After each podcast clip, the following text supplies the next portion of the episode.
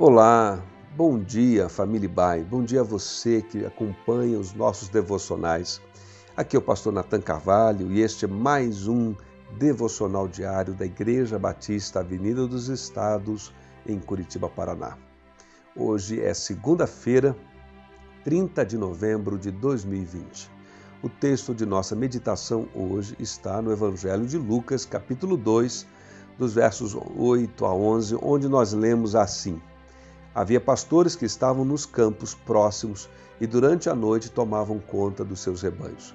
E aconteceu que um anjo do Senhor apareceu-lhes e a glória do Senhor resplandeceu ao redor deles e ficaram aterrorizados. Mas o anjo lhes disse: Não tenham medo. Estou trazendo boas novas, isto é, boas notícias de grande alegria para vocês e que são também para todo o povo Hoje, na cidade de Davi, nasceu o Salvador, que é Cristo, o Senhor.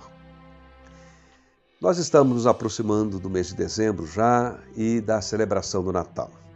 Para muitas pessoas, a celebração do evento do Natal é como aquela lembrancinha que ganhamos numa ocasião especial ou ainda até compramos uma viagem marcante e que, mesmo depois de alguns anos, nós guardamos embora a gente não reconheça que seja tão útil assim, mas continuamos ali cuidando daquela lembrancinha porque ela possui um valor sentimental. Eu tenho a impressão que para muitas pessoas é assim que elas tratam o Natal. Apenas mais um evento festivo da nossa cultura que deve ser guardado porque desperta boas emoções, embora não se veja no Natal um sentido maior, mais elevado. Eu creio até que isso ocorre porque também, provavelmente, para muitas pessoas, Jesus também é assim, mais um nome ilustre da história humana. Alguns, talvez até mais atentos à terminologia bíblica, diriam de forma politicamente correta que Jesus é o Filho de Deus, mas, mesmo afirmando tal coisa, ainda não compreendem o significado deste título e dessa declaração.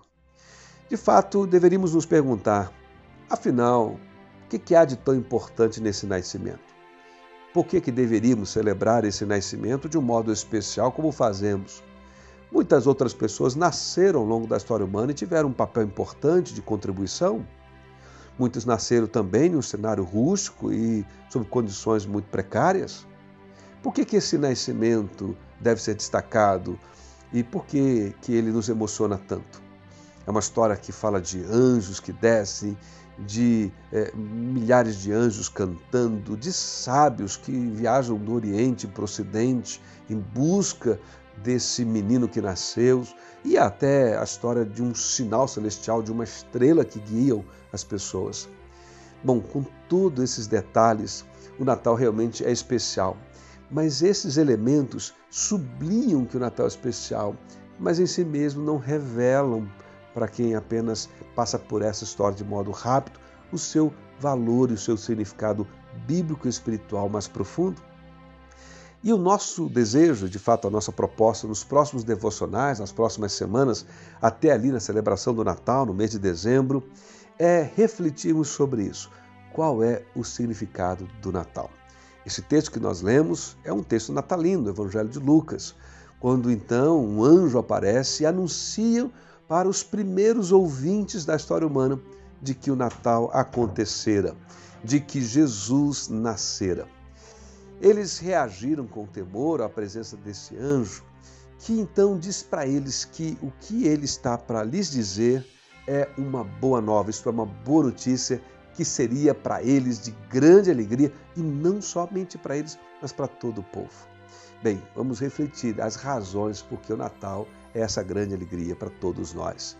Guarde, portanto, apenas esta verdade importante. Diante de um ano tão difícil, um ano tão complicado, de tantas incertezas, de horizontes estreitos, de céu cinza, de ameaças tão terríveis, o Natal está chegando e o Natal é o anúncio de uma boa nova, de uma boa notícia capaz de trazer grande alegria ao coração daquele e daquela que o compreende no seu significado bíblico e espiritual mais profundo. Que Deus abençoe seu dia. Convido você para acompanhar esses devocionais e ampliar e aprofundar a sua compreensão da beleza e da grandeza do Natal com uma boa notícia que traz grande alegria e que mudou a história de todos nós. Se Deus quiser, nos vemos amanhã. Que Deus o abençoe neste dia, nesta segunda-feira.